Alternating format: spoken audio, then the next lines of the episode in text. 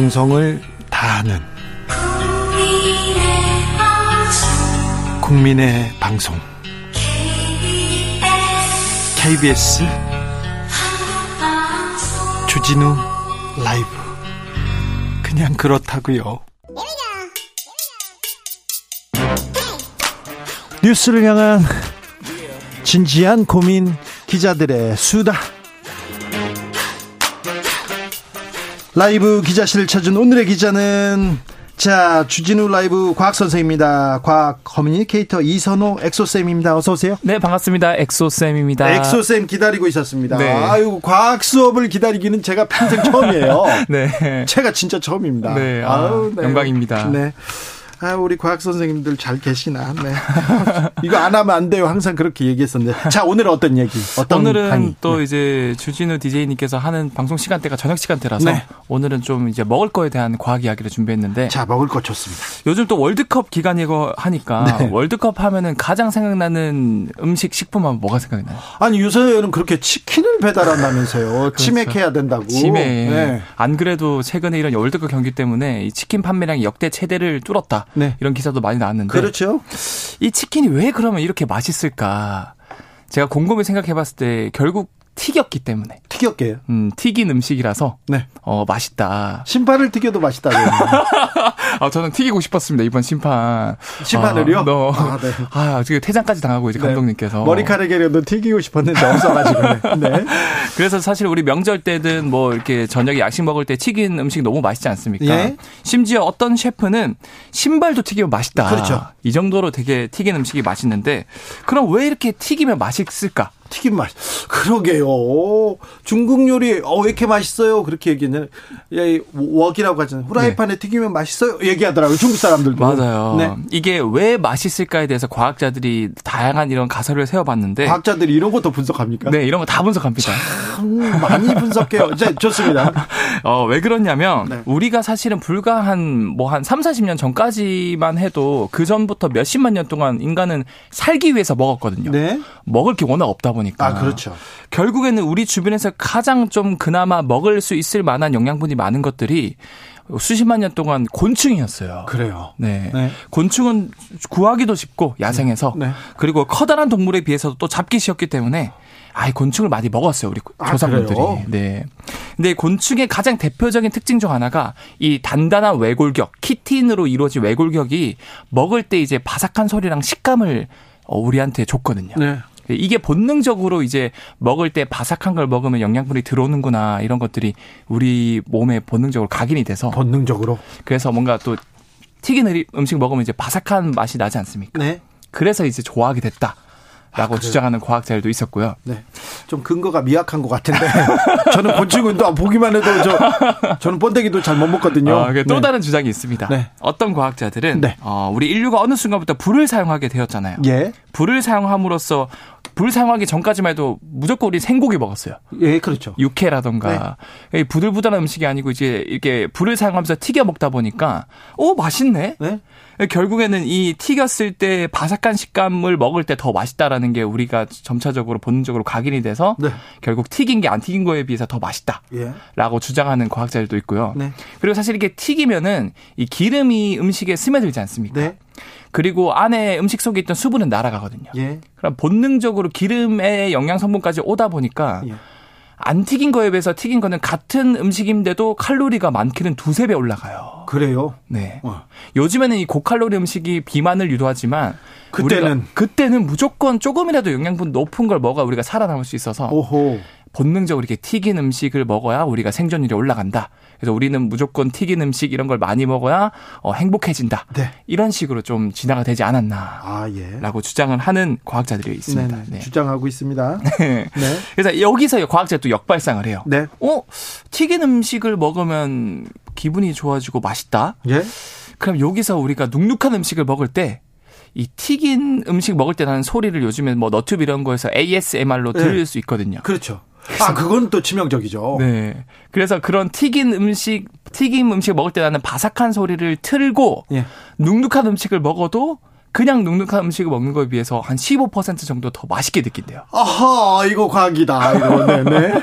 그래서 여러분들이 치킨 시키시고 소리 중요하죠. 네, 치킨 시키시고 남은 거는 다음에 드실 때는 이제 이런 너튜브에서 바삭한 소리 나는 걸 틀어놓고 먹으면은. 선생님 그렇게 하세요? 저 해봤거든요. 진짜요? 굉장히 좀 비참해지더라고요. 또 그런 또 네, 그런 재밌는 사실도 있다. 알겠습니다. 네. 그런데요, 저는 이거 물어보고 싶었어요. 네네. 한 입 뺏어 먹는 라면 있잖아요. 네네. 이게 그렇게 맛있잖아요. 아, 이건 뭐, 뭔 얘기죠? 사실 이것도 과학이 있습니다. 과학이에요, 이게? 네. 예. 이게 왜 굳이 옆에 동생이나 아니면 누나나 한 입만 하면서 뺏어 먹을 때 그렇게 맛있거든요. 그렇죠. 그래서 이거를 좀 찾아보니까 네. 이 경제학 용어 중에서 한계 효용의 법칙이라는 용어가 있거든요. 아, 이거 중학교 때 배웠죠. 네. 이게 허만 고센이라는 사람이 이제 설립한 개념인데 네. 이 한계 효용의 체감 법칙이 뭐냐면 동일한 재화나 서비스를 소비할 때 딱 처음에 느꼈을 때가 가장 만족도가 높고 그렇죠. 똑같은 걸 계속 소비하면은 점점 만족도가 떨어지는데요. 그렇죠. 맛있는 것들을 여러 개, 맛있는 거, 맛없는 걸 같이 갖고 있을 때 네. 맛있는 걸 먼저 먹어야 더 맛있다는 사람이 있잖아요. 맞아요. 그렇죠. 그런 것도 그렇고. 예. 예를 들어서 우리가 피자를 한 일주일 정도 굶은 상태에서 처음 딱 먹었을 때 너무 맛있지 않겠습니까? 맛있죠. 외국 여행 이렇게 다니다가 한 네. 일주일 동안 못 먹다가 라면 한 번 먹잖아요. 죽습니다. 맞아요. 네. 그게 엄청 만족감이 큰데 네. 반대로 그 똑같은 피자를 1년 365일 내내 삼시세끼 계속 먹으면은 그 맛있는 똑같은 맛이 안 나겠죠. 안 나죠. 네. 네. 여기서 이제 한계 효용 법칙이 라면을 뺏어 먹을 때도 같은 원리가 적용되는 게 네. 딱 다른 사람 라면을 한 입 딱 뺏어 먹었을 때 이 가장 만족도가 높고 예. 반대로 내가 넉넉한 양을 끓여가지고 모자람 없이 충분히 먹으면은 당연히 심리적으로 상대적으로 맛이 덜하게 느껴집니다. 아, 1340님께서 원래 마트에서 시식 한 입 먹을 때 있잖아요. 진짜 맛있는데 구입해가지고 집에서 많이 먹어보면요 그 정도까지는 아니거든요. 많아요. 한 입만 먹어서 맛있는 거죠? 물어보면 그것도 마트에서 우리가 이제 시식 코너에서 한 입 먹으면 똑같이 한계 효용의 법칙 덕분에 네. 딱 첫 입 먹었을 때 가장 만족도가 높아서 너무 맛있는데 그거를 맛있어서 이제 왕창 사잖아요. 네. 집에서 그래서 왕창 이렇게 해서 먹으면은 그 마트에서 먹었을 때 맛이 안 나는 게 결국 같은 원리다. K837님께서 저는 깔보나라 너무 좋아하는데요. 한 포크 먹으면 참 그 느끼함에 포만감 올라옵니다. 그래서 와이프가 시킨 거 다 뺏어 먹다가 와이프한테 항상 등짝 맞곤 합니다. 얘기하는데. 근데 선생님 여기서 네. 질문이 있습니다. 네. 그런데 라면이 있지 않습니까? 네네. 유독 밤에 먹으면요. 네. 야밤에 먹으면 더 맛있거든요. 이것도 과학적으로 설명이 가능합니까? 이것도 과학이 있습니다. 아, 그래요? 이것도 이제 꿀맛인데 네. 같은 라면이나 같은 이런 음식을 먹어도 굳이 이렇게 뭔가 자기 직전에 배가 고파서 새벽 1시, 2시쯤에 네. 먹으면 그렇게 맛있거든요. 그러니까요. 아, 힘든데 라면 젓가락 하나 이거 아유. 네. 그것도 과학인 게 우리가 네. 뭔가 먹을 때 호르몬들이 나오거든요. 네. 근데 신기하게도 배부름을 유도하는 호르몬도 있고 배고픔을 유도하는 호르몬도 있거든요. 네. 근데 우리가 뭔가를 많이 먹었을 때 위가 가득 차서 딱 그 가득 차면은 그만 먹어, 배불러 이런 걸 유도하는 렙틴이라는 호르몬이 나와요. 네. 그게 딱 위가 가득 찼을 때 호르몬이 나오고요. 네. 그런데 이게 또 많은 비만 인구 중에서 생각보다 많은 비만 인구가 이런 렙틴 호르몬, 배부름을 느끼게 해주는 호르몬이 잘 안 나와서 네. 계속 먹어도 배부름이 안 느껴져가지고 네. 그래서 이제 더 비만이 더 과속화되는 분들도 계시기도 한다고 그래요. 네. 근데 반대로 위가 텅텅 비면은 아이 배고파 이걸 유도하는 호르몬도 나와요. 예. 그게 바로 그렐린이라는 호르몬인데 네. 이게 하필이면은 우리가 밤에 잠을 자야 되는데 안 자고 막 새벽 1시, 2시 되면 이 배고픔을 느끼는 호르몬 그렐린이 많이 나와요. 예. 그래서 극도로 호기심을 느끼거든요. 네.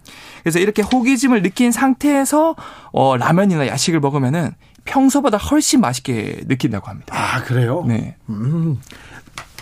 근데 질문요. 네. 그 사랑하는 사람, 좋아하는 사람하고 먹으면 맛있잖아요. 네네네. 그것도 과학적으로 설명이 가능합니까? 이것도 사실은 그 연구에서 연구 결과가 되는 게 있는데 네.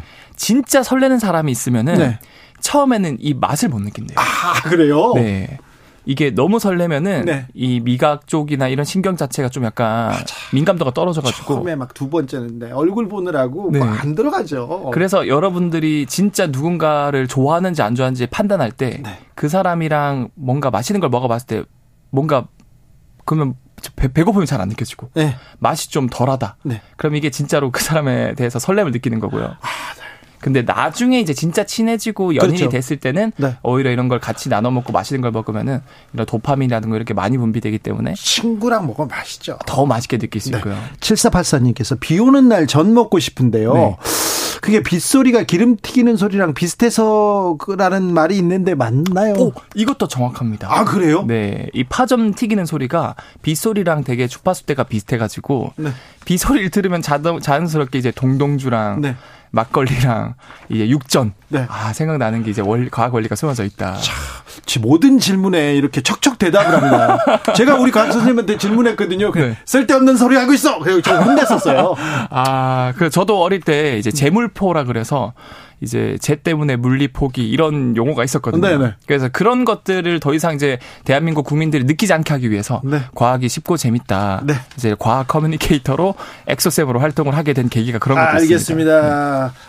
주진우 라이브의 과학 선생님 이선호 엑소쌤이었습니다. 오늘 감사합니다. 네, 감사합니다. 아우, 배고파라. 교통정보센터 다녀오겠습니다. 임초희 씨.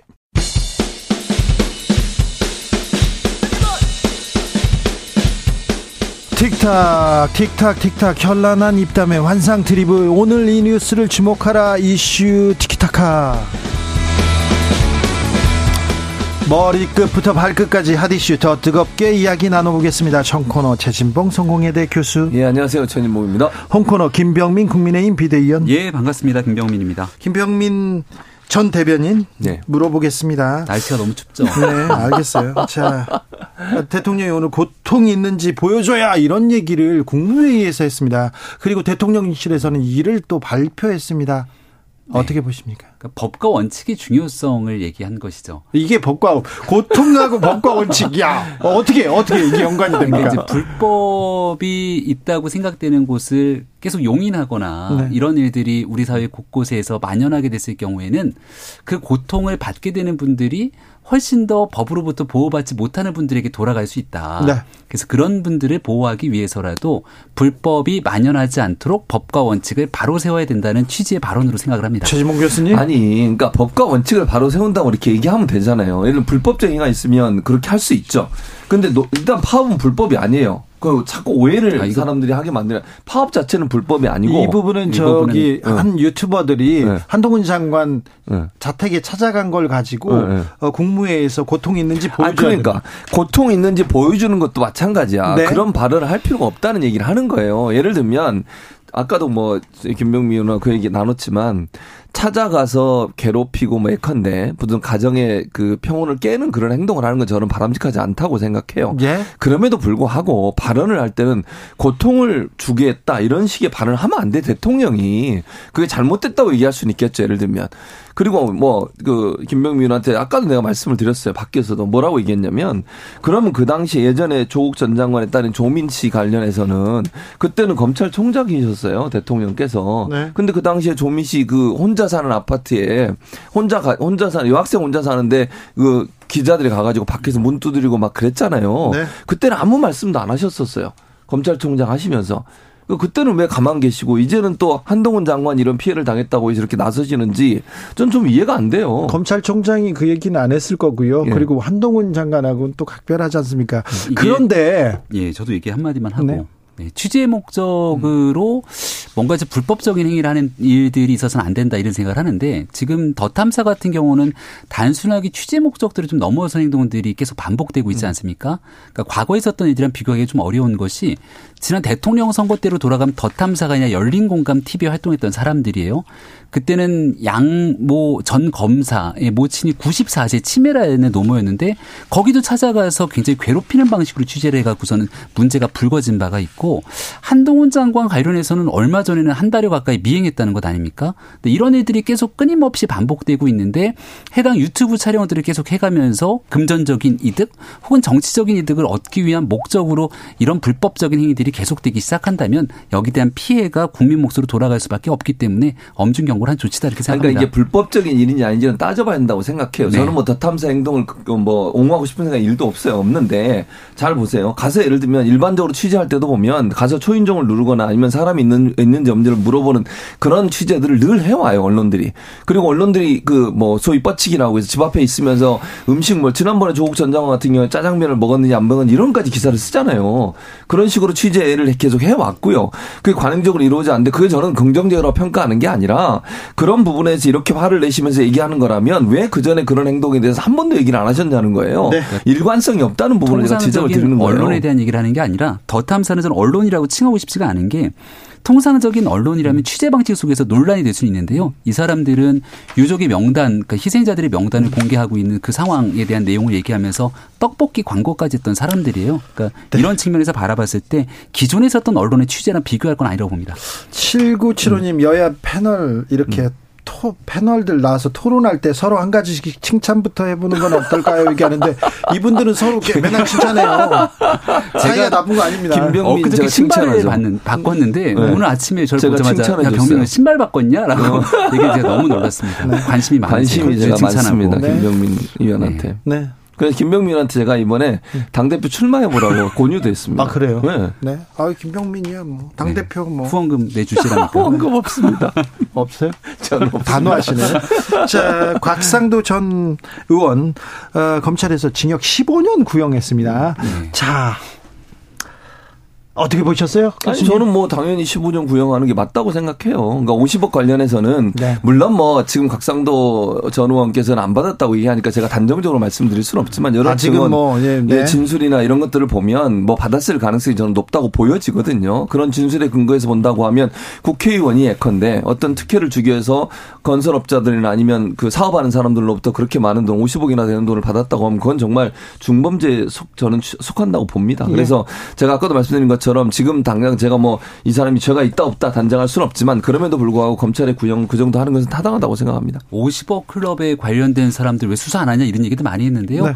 검찰이 보니까 강력하게 처벌할 의지가 있네요.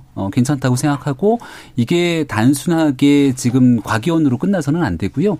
50억 클럽에 연루되어 있는 수많은 사람들 그렇죠. 제일 눈에 띄는 사람이 아마 권순일 대법관일 텐데 그 권순일 대법관 찾아갔다는 사람이 김만배 씨 그리고 권순일 대법관이 아마 이재명 대표 대선 출마할 수 있냐 없냐를 결정졌던 핵심적인 그 재판 있잖아요. 허위사실 공표에 관한 거.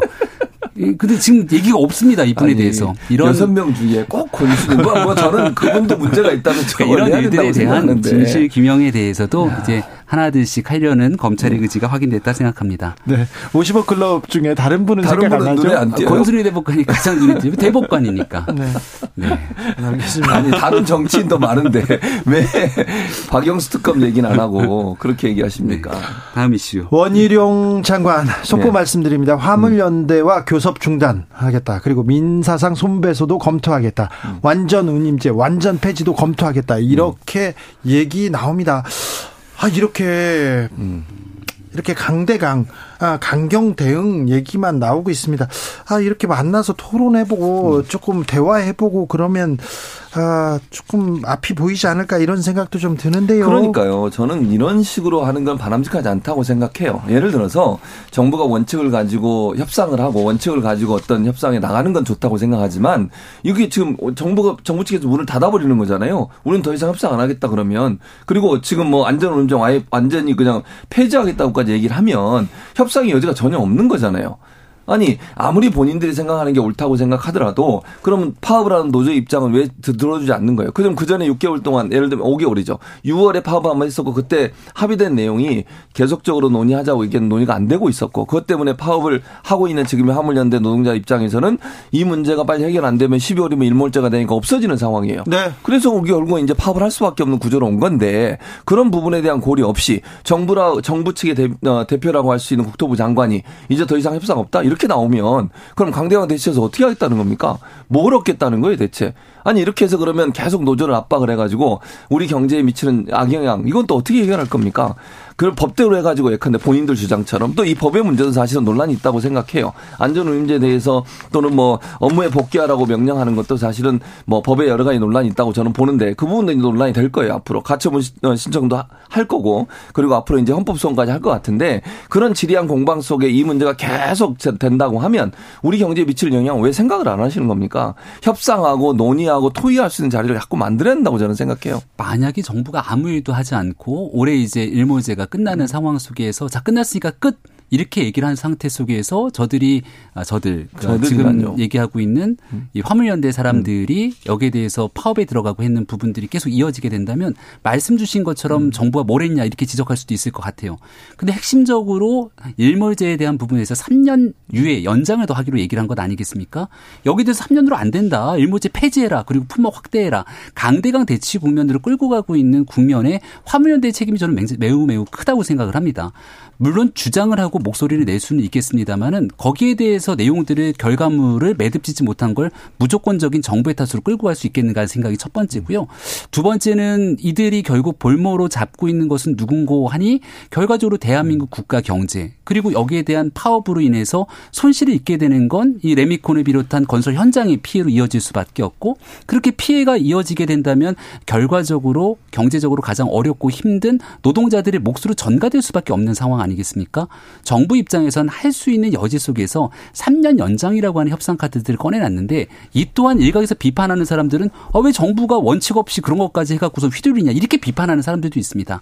중요한 것은 파업할 수 있는 권리들 그 얘기할 수 있는 자신들의 목소리를 낼 수도 있겠습니다만 그게 대한민국 산업 전반을 무너뜨릴 상황으로 끌고 가서는 안 된다는 얘기 그리고 마지막 한마디만 더 덧붙이면 파업하지 않는 사람들에 대해서 협박하고 쇠구슬을 던지거나 하는 굉장히 폭력적인 불법 행위들은 용납될 수 없는 것 아닙니까? 그런 일들까지 대한민국 산업 현장이 벌어지고 있으니 그 문제들을 복합적으로 얘기 드리는 겁니다. 빨리 끝내시고요. 뒷부분에 그 부분은 맞아요. 그러니까 예를 들면 그러니까 너무 길어. 지금 시간 너무 많이 있으면 내가 할 얘기를 못 하잖아요. 네. 뒤에 말씀하신 그 부분 예를 들면 쇠구슬을 던져. 이건 정말 잘못된 행동이에요. 큰일이죠. 그건 처벌해야 돼요. 근데 협상은요. 계속돼야 돼요. 이거 정부가 나서가지고 우리 더 이상 협상 없다 이렇게 하면 안 돼요. 문을 닫아버리는 순간 어떻게 돼요? 그럼 더 이상 협상이 안 되고 강대강 대치되면 그게 국가 경제에 도움이 됩니까? 아니 정부를 책임지고 있고 국가를 책임지고 국가 경제에 대해서 영향을 미칠 수 있는 자리에 있는 분이 문제를 해결하려는 노력을 계속 해야 돼요. 뭐 주장을 할 수 있고 예컨대 협상의 테이블에 계속 나오게 만들어서 논의하고 토론하면서 서로가 조금씩 양보하면서 합의점을 찾아가는 노력을 해야지 우리가 안 해 이렇게 먼저 나오면 안 된다는 거예요. 정부가 이렇게 나가버리는 순간 어떻게 되겠어요? 그럼 강대강 대치밖에 안 되는 거예요. 그래서 피해를 그러면 단순히 그러면 국가 경제 전체에만 피해를 받습니다. 노동자들 지금 그럼 화물연대에 있는 분들은 피해가 없는 거 이분들 일 못해서 피해 많이 받아요. 서로가 피해가 있는 상황이니까 문제 해결을 위한 노력을 정부가 앞장서 해야 된다는 거예요. 영화 빌리 엘리엇 보면 막내 아들을 위해서 파업에 나섰던 아버지가 파업을 접고 이렇게 출근을 하지 않습니까? 그런데 형을 비롯한 파업에 나섰던 사람들이 돌을 막 던져요. 가슴 아픈 얘기인데 다 노동자들마다 다 사연이 있을 텐데 일단 그 돌을 던지는 걸 가지고 거기 법무부 장관이나 거기 현안 부서 장관이나 뭐 대통령실이나 뭐 수상이나 그런 사람들이 다 불법이다. 그걸 가지고 얘기하지는 않았던 것 같아서 제가 조금 얘기하고 넘어갑니다. 네. 자, 대변인이셨고 또 최진봉 교수님 뭐 우리나라 대표적인 언론학자니까 이렇게 물어보겠습니다. 민주당에서 공영방송 지배구조 개선법 이렇게 과방이 단독 의결했습니다. 자, 민주당의 얘기를 가지고 국민의힘에서는 또 하나의 폭거다 이렇게 얘기하고 윤 대통령한테 거부권 행사하겠다 이 행사 건의하겠다 이렇게 밝혔는데 어찌 보시는지요? 아, 저는 이게 그전에 국민의힘이 주장했던 거예요. 그래요? 지금은 입장이 바뀐 거예요 지금. 그러니까 이게 국민의힘에서는 지난번에 언론 관련된 법 바꾸자고 얘기를 했고 다양한 이사 추천권을 다양한 사람이 주자고 주장을 했었어요. 정권 바뀌니까 또 입장이 바뀐 거예요. 이번에 바뀐 건 21명으로 이제 이사진 늘리고 이사진에 추천할 수 있는 권한을 주는 시청자위원회든지 아니면 지역방송이든지 이런 데서 추천할 수 있는 권한을 주는 거잖아요. 그러니까 저는 다양성이 넓어진다고 생각해요. 지금까지 가장 문제가 되는 지금도 마찬가지지만 공영방송 이사들이 그러니까 여야가 추천하게 돼 있고 여야의 추천 비율이 너무 편파적이에요. 그게 무슨 말이냐면 KBS 같은 경우에 KBS에서 7대4 구조예요. 여당이 7명, 야당이 4명을 추천하게 돼 있고요. 방송문화진흥이 MBC 대주주죠. 거기는 여당이 6명, 야당이 3명이에요. 네. 그리고 EBS 같은 경우 여당이 5명, 야당이 2명. 시간이 없으니까 빨리빨리 할게요. 이런 상황이기 때문에 그러면 여당이 원하는 사람이 사장으로 앉을 구조가 되는 거잖아요. 그렇게 되죠. 이건 막기 위해서 21명으로 늘리고 추천하는 단위도 다양화시키자는 거예요. 민주당이 정권을 잡고 있을 때 안 했다니까. 아니, 그러니까 어쨌든 그때도 안 했지 물론. 그것도 문제라고 생각해. 그건 비판받아야죠. 그것도 비판받아 마땅해요. 그러면 네. 국민의힘이든 민주당이든 서로가 조금씩 양보하고 이 상황에서 그러면 공정한 사람이 되게 중립적인 사람이 들어갈 수 있도록 하기 위해서는 추천 늘리고 그다음에 사장을 선임할 때 3분의 2 이상이 동의하게 만들자. 이거는 중립적인 사람이 들어갈 수 있는 구조라고 생각해요. 이걸 네. 왜 무슨 방송을 장악한다고 얘기를 합니까? 알겠습니다. 전문 분야가 나오니까 래퍼 네. 진봉으로 드리블이 길었습니다. 시간을 끌려고 얘기하시는 게 아닌가 싶은데요. 네. 2016년도 그 당시에 이제 2017년 대통령 선거가 있기 전의 일인데 그때 민주당이 방송법 개정안 내지 않았습니까? 그때 얘기했던 내용들을 정권 바뀌고 나서 언제 그랬냐는데 쑥 들어가고 민주당이 있었던 5년 문재인 정권 내내 사실상 방송에 대한 정치적 중립, 공정성에 대한 얘기들은 온데간데 없이 사라졌다고 저는 생각을 합니다. 아니, 민주당이 최소한 이런 법안을 내갖고 국민 앞에 평가받으려면 지난날 본인들이 했던 행동에 대한 처절한 반성들이 뒤따라야 되는 것 아닙니까? 지금은 169석이 갖고 있는 의석의 힘을 활용해서 정권은 교체됐는데 방송에 대한 부분들까지 인정할 수 없는 정권 이 지난번 있었던 대선 불법행위들이 결국 방송법 개정으로까지 이어집니다. 생각합니다. 10초 드립니다. 그러니까 제 말은 다 떠나서 지금 민주당이 지난 정권에 못했던 거 그거 반성해야 한다고 동의해요. 네. 그리고 이제는 안 하고 있잖아요. 아니, 이제는 함께 힘을 합쳐서 이 법을 통과시키는 게 맞다 이렇게 생각한다는 거죠. 최진봉, 김병민 오늘도 뜨거웠습니다. 주진우 라이브 여기서 인사드립니다. 저는 내일 오후 5시 5분에 돌아오겠습니다. 지금까지 주진우였습니다.